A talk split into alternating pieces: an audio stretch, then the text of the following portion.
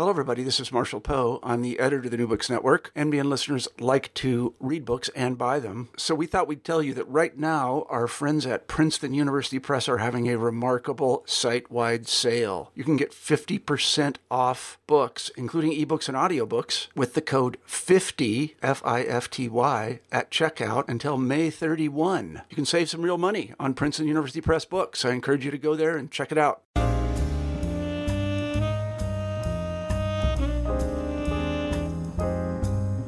Welcome to New Books in African American Studies, a channel on the New Books Network. I'm your host, Adam McNeil. This is a special series of roundtables on African American studies.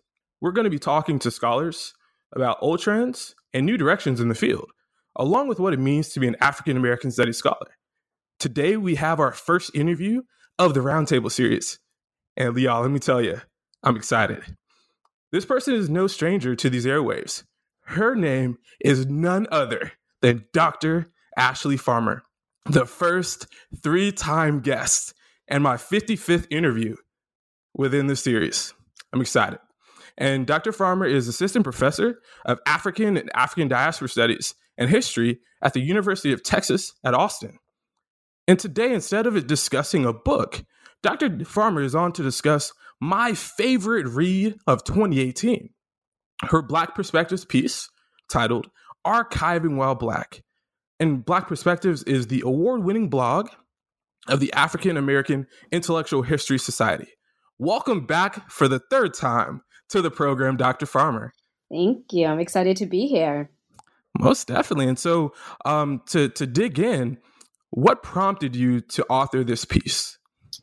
Um, you know, it's interesting because I actually started the draft for this piece maybe two years before it actually um, appeared on Black Perspectives. I was finishing up some of the archival work for my um, book, Remaking Black Power, and I was visiting um, Howard University's um, archives. And then I was also visiting other archives at Duke and in New York at the public library. And I was just thinking to myself about the differences between um, how I was treated in, an archive that focused on Black people and was largely run by Black people versus one that was not. And then the other thing I was thinking about as um, this piece was kind of percolating was that I had a um, class at Duke University that um, it took students into the archive for. And, um, you know, it was a challenge, I think, because um, you know, I there it seemed as though students being there, particularly students, I had an all black class being there, um, you know, was not something that they were used to. And I've experienced similar things in taking other classes um, to the archive at other universities. So, you know, not just to call out um, Duke is the only one. And so um, I was thinking a lot about my own personal experience of being in the archives. And then also, you know, my job as a historian and a teacher is to introduce as many students as possible to the archive. But I wondered about how comfortable my students are really feeling in that kind of space. Um, so, you know, I started a draft of this and I put it away. And I did another draft and I put it away. Um, so it just took me quite a while to kind of um, you know, figure out what I wanted to say. And it wasn't really about these, um, you know, individual isolated incidents. It was kind of about the architecture of the archive and thinking about how it's just not a space that's designed for Black and Brown people. And, you know, much like the space of the academy is not really designed for Black and Brown people. Yeah. And that's why for me, the piece was amazing because it allowed for readers who may or may not be historians to really understand what it means for not only historians, right, but Black historians to do the work that they do. Um, and, and, so, with that, can you talk to us a bit about um, maybe situations that have happened um, within your own time as a scholar, as a historian in the archive, and, and because you detailed a, couple times in the piece, uh, and so a good part about us, you know, doing this kind of thing is people can just go and get it, right? They they can mm-hmm. listen and mm-hmm. literally, you know, go get it without having to have this paywall, which is a whole thing that people are talking about on Twitter right now. Mm-hmm. Um, yeah, so a couple of things that I mentioned in the piece, and then um, you know, I mentioned when I speak about the piece, you know, in kind of longer form through um, you know, keynote addresses and stuff is um, one, just the actual space of the archive. Sometimes we don't think about like how much it is to go into that space, be literally surrounded by pictures of dead white guys, usually. Um, and then on top of that, I've been in spaces where, you know, there's racist paraphernalia that they're displaying as part of their collection. And that doesn't mean that that stuff should not be displayed, but it was really very much devoid of context and kind of in the space in which I'm working. So my, you know, body and my mind in that space looks very different from a white person going into that space. Um, other examples of um, issues I face in the archive is there's kind of a lack of training in terms of who, um, you know, what the archival holdings are for African American history. And there's a great set of archivists that talk about kind of the finding aid as also a tool of this kind of um, discrimination. And what they mean by that is that whoever classifies the finding aid chooses the keywords and chooses what to highlight. That not only makes the collection known in one certain way, but it also obscures the other things that are embedded in that collection. Um, and so sometimes I would go to an archive, you know, and I was sure of what they had because I had done my research ahead of time. Um, but the archivist was very, you know, um, sketchy or didn't really understand the holdings they had in Black history. And here I'm talking about archives that are not obviously devoted to Black history. Um, sometimes I've heard even that I won't find much there, or the things that I'm researching are, ga- are, are you know marginal. I've even been asked to step aside so that the archivist can help somebody else who they felt kind of, um, I guess, their research more strongly fit um, within that. And then kind of the final thing I think about a lot when I'm in the archive is um, the surveillance of the archive. So certainly I understand that um, you have to keep an eye on your materials and you need to make sure that your materials are being handled with care. But there's a lot of surveillance and processes that go into the archive that a black or brown person who's constantly being surveilled feels. Um, and the suspicion with which is met that I don't understand the procedures or that I'm not complying with that surveillance is not the same suspicion that's being heaped upon my white counterparts when I'm in the archive. And perhaps even, I guess, the most elementary kind of understanding of it too is just usually I'm the only black person and, you know, in the staff or those patrons visiting, and also typically the only black woman. Right. And for me, I definitely uh, have had something, you know, a couple things even similar uh, to me with some of the work that I've been doing, where you'll go into like, you know, doing work on slavery, going into an archive and literally in the finding aid not having anything pertaining to slavery, or if you're looking mm-hmm. digitally, that there's no metadata um, to to signpost, okay, that I'm engaging with materials that would be uh, that that should to the public be shown as slavery, but or as slavery uh, documents um, and plantation documents, but because the metadata is not there, eh, who, who who's mm-hmm. going to know? And, and mm-hmm. so that's mm-hmm. why um, you know this particular work is uh, uh so so, so important to to us all. Um, but then also you know you talked about the training that you've uh, that you've done with some of your uh, students and in classes uh, in, in, various spaces. Um, so, so can you talk to us more about that? Uh, how how do you help to equip your students um, at UT and and the ones that you've had over the years to to to I, I don't know if deal with you know the stresses of it is the best way but what I got for words right now yeah, no, I understand. I mean, so one of the things that I think is really important, no matter what history class you take, even if it's like a big lecture class or a small um, kind of research class, is just the introduction to the archive. Because how can I be teaching you the craft of history if I don't, um, you know, expose you to that? So, um, you know, I try to help my students. Um, understand what an archive is by having the archivist come to the classroom first before they even ever step foot in the archive so that they can understand that there's somebody there they're supposed to talk to.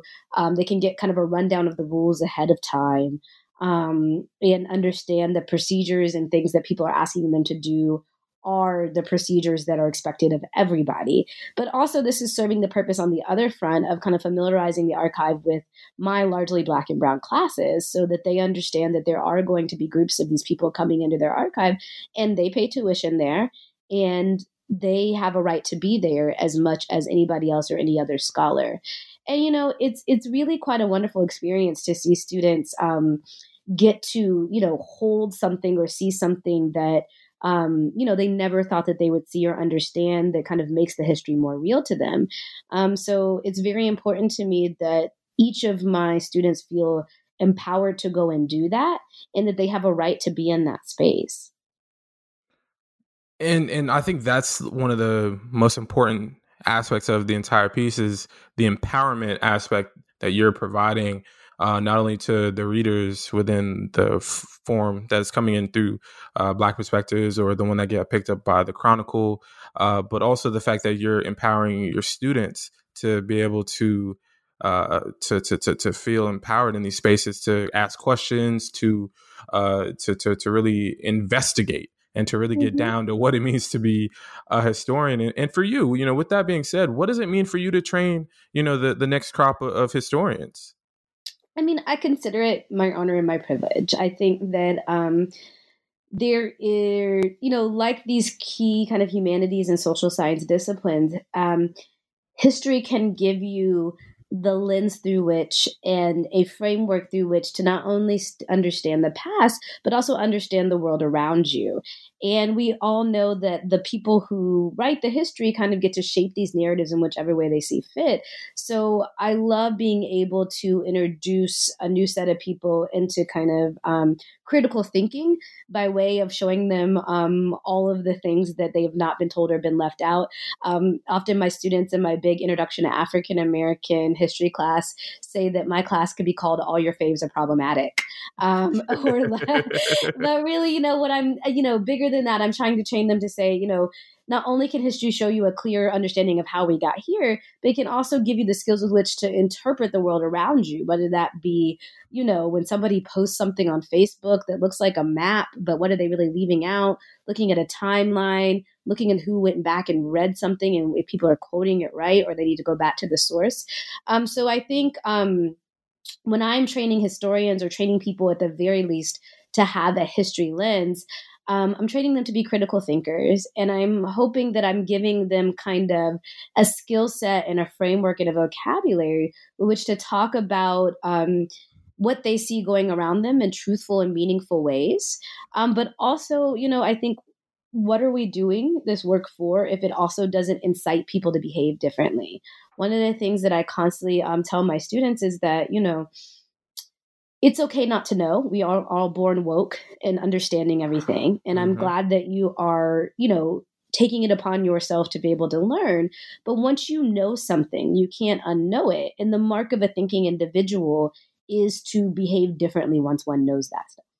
Um, and so, one of the things I think that historians really have the power to do is to help people know, and in that knowing, hopefully shift their behaviors in the world. So, that's how I kind of think about history and kind of tangible action in that way and that's great because you know it makes me also think about um, what this piece has really represented uh, since it came out. I guess around like a uh, over a year ago now. Mm-hmm. Year, year and some change, um, and and I'm sure that you know I'm not I'm not the first person to uh to to to discuss this with you um, maybe in the podcast form, but definitely not just in general. And so, mm-hmm. for you as the scholar who has written, who, who, wrote the piece, what have you thought about the reactions that you you've had to it? yeah, um, the reactions have ran the gamut have been really interesting. Um, you know, a lot of people said that um, you know, obviously they too have experienced some form of that, down to you know. I don't know. It's a you know kind of shock that such a thing could exist, or that I could call archives racist, or and really what I'm calling is the structure that we have created that is called the archive, which is a you know man-made fundamental construction um, as having bias built into it, both in its structure and to, and also kind of its um, what it collects and what it does. So there's been surprise from that all the way to like thanks for articulating what I've also felt. But um, I also want to point out um, some of the responses that I've gotten specifically from archivists. So um, just in response, you know, I spoke about my experience at Duke, you know, at the top of the podcast, but I have to say that I um, met with um, I, I came into contact with some of the archivists at Duke um, speaking about this piece last August at the um, Society for American Archivists. And I would say that those archivists had taken it to heart the most and had actually created like a little um, pamphlet about how to decolonize and um, kind of rid white supremacy from the archive and a list of things that they were doing to change it. um, which I thought was pretty phenomenal. Um, I've also heard from other archivists who have said that they have tried to bring um, this piece up, you know, within their archivist circles or perhaps at whatever archival institution that they work at. Um, and it's been met with a lot of pushback again because this idea that somehow archives are neutral, um, but also um, those who brought it into their circles have said that they've liked that they've kind of gotten an entree into that. Um, a lot of the thinking is about how do you collect things and how do you be ethical about the materials, which is really, really important. And I'm glad we're having those conversations. But um, you know, I don't. I think people had thought maybe less so, or had maybe been less focused on how um, they whether or not they were making the archive an inclusive space or in what ways were you know you just inheriting a place that perpetuated these biases but kind of need to point them out and move forward. So um, it's really run the gamut but i've really been um, the most kind of excited and heartened by um, the archivist response to it and their willingness to say you know I, we hear you and here's some concrete ways that we can make this a space that black and brown people feel comfortable in and and that and that is the kind of service that is just so amazing. And and I want to thank you for because you know you're you're aiding you know not only those who are in the pipeline like myself and other grad students but also those who have not been uh, what I, what we can call born historians, right? You know, they, they, they may be mm-hmm. alive, but they have not had that birth, you know, into the historian profession. Um, right. And, and, so, you know, I just want to say uh, uh, thank you and kudos for the work that you're doing, while also asking you, you know, you talked about the, you know, excitement. What excites you mm-hmm. about being a historian? What excites you about all of the work? This is the third time in less than two years, right? You're one of my yeah. early, and I don't think I ever told you this, but I, the first time I interviewed you, I was actually sitting in the Museum of African American History in oh, the wow. in the actual church. Um, I, I, worked there, mm-hmm. and my mom had mm-hmm. come in. And so I had actually, uh, my mom wanted to go walk around, but I was like, "Mom, I got to do this interview. Got Dr. Farmer, you know, okay, I got to make sure this gets done." And so I literally sat in, um, mm. in, in where Maria Stewart actually spoke right in in, in, in the in the bottom room and so yeah. um i don't think i had ever i'd seen you a lot yeah, of times since then but yeah. uh but but but yeah so so what does it mean for you to do the work that you do and produce the work you know you were just i think uh you were at a, a book festival with uh, dr kendi um, mm-hmm. and, and another panelist uh, over the weekend so so you're a busy person but what does it mean for you to be a historian and a black historian at that black women's historian um, I mean, history's just the coolest, man. Yeah. Uh, um, I so I have um, I guess there are ways in which history and kind of the archive has been ingrained into me that I didn't realize this. I mean, you know, just to, for listeners who think, um, you know, folks that do this podcast have it all figured out. I um, I was a French and Spanish major in college. I did not think I would be a professional historian. I also was pre med. I think I also thought for a second about being a lawyer. So I didn't have um, the straight route I always thought it was going to be. But one of the things that was great about my training at Spelman College is I had great um, history teachers that told me, you know, the kinds of questions you are asking about the world can be answered through history. Um, and they really opened my eyes to the idea that someone could you know spend their life doing this for a living. Um so the things that i love about history i love the nitty gritty. I mean you know as complicated as a relationship as i have with the archive i love archiving. I love the the act of discovery. It's it's very much um kind of like a treasure hunt. Um i love the idea of taking um pieces and finding these little morsels of people's lives, particularly Black women's lives, and putting them together and stringing their story and kind of recreating a life before your eyes. And then, like I said, I love what history empowers us to do. I think often, or I can think of nothing in my own life. And I think often when I think about the activists that I study in terms of the things that they cite, is that you need an example. You just need to know that somebody somewhere in the world has been through this. Somebody somewhere in the world has tried this. Somebody somewhere in the world has, um, you know, believed the same things that you did. And I think that writing that down and sharing that with the world allows people to have that somebody and hopefully go out and, you know, do something different in the world. And I mean, I love teaching. I mean, you know, um, we all him and haw about um, teaching just because I think, and what, what, what professors are really saying when they're saying that is sometimes we're frustrated with all the other things that take place that get in the way of us really digging into teaching. But there truly is nothing better than walking somebody through that kind of self discovery for helping them have that aha moment. You often get students who, um, I think end up in history classes, particularly a Black history class, because they suspect they haven't been told something or that something's not right. And giving them kind of the lens and the framework with which to talk about it and move forward differently is, you know, it's it's an honor, it's a privilege to be able to do that kind of thing. Um, yeah, I'm also just a dork at heart. Like I just like yeah. Stuff. no, for real. No, no, that is so real. That is so real. Sometimes not even that noble. It's just simply like I've always been a geek and a nerd. But one of the things um, that I think is probably an important story to share in relationship to the archive um, that I think will be pertinent for our story is that um, sometimes you don't realize you're on this path until well into it. So um, I grew up in Nashville, Tennessee. Both my parents are um, graduates of Fisk University, historically black college there. And um, I used to have to do research papers in middle school and high school.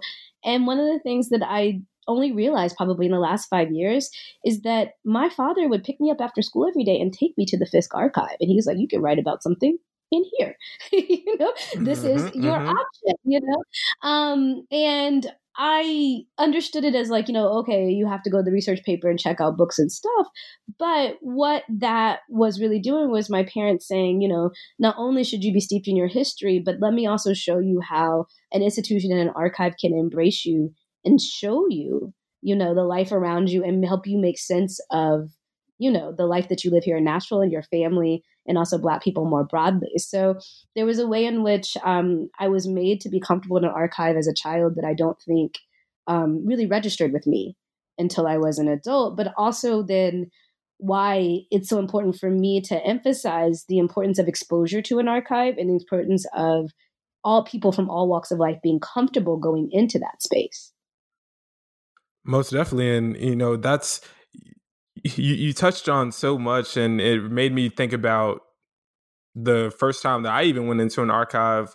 I think I was I, I was I don't know even if I was 10 years old, but I uh, I went to the library with my cousin uh, back in South Florida and we went to go look through old Jet magazines because they had them on on mm-hmm. uh, uh, on microfilm, and um, I had no clue that that was microfilm. But yep. you know, then you start to realize that moment of I've been here before, but mm-hmm. much much younger in a very very different right. form of life. Yeah, yeah, yeah. And and it just shows that, as you just mentioned, you sometimes don't know all the mm-hmm. time where you're you know what your own story within the archive is until mm-hmm. you literally listen to folks like Dr. Dr. Ashley Farmer to discuss archiving while black and you realize oh snap I have been here mm-hmm. before because I, I have, mm-hmm. you know, been situated similarly. And, um, you know, it's just really awesome to hear about all of the, the stories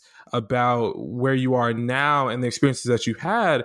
But you know, I, I can't let you off without asking you this particular question, though what intellectual community helped mold you as a scholar because you had just mentioned mm. your you know your your, mm-hmm. your formative years but mm-hmm. talk a little bit about your time within graduate school and, and how that you know that helped to hone you as well and you had mentioned uh, spelman uh, college before you know homecoming was last week as well so yes it, it was, was a good time yes um yeah so i you know going to an historically black um school and particularly Spelman is unique in that you know the curriculum is not just black focused but black women focused. Um, you know it taught me how to orient myself to the black experience. Um, so even though for example I was a French and Spanish major there I didn't learn I think I had one semester of kind of like regular French history. Everything else was about um, you know the black diaspora who spoke French by virtue of colonization and slavery. Um, my study abroad experiences were in places where black people who spoke French and Spanish were. Um, so it kind of taught me that it's okay to center things in that way. I actually didn't take a history class until um, my last year there, and um, it was actually with Jelani Cobb, who at the time, you know, worked at Spelman College, and um, he um, was formative in kind of teaching me not only Black history, but again, also teaching me that history could answer questions and kind of helping make sense of the world. And, you know, most importantly, at a place like an HBCU, like uh, Spelman, um, I was also nurtured for just helping get to the process of graduate school um, in a way that I think sometimes is more difficult at bigger institutions.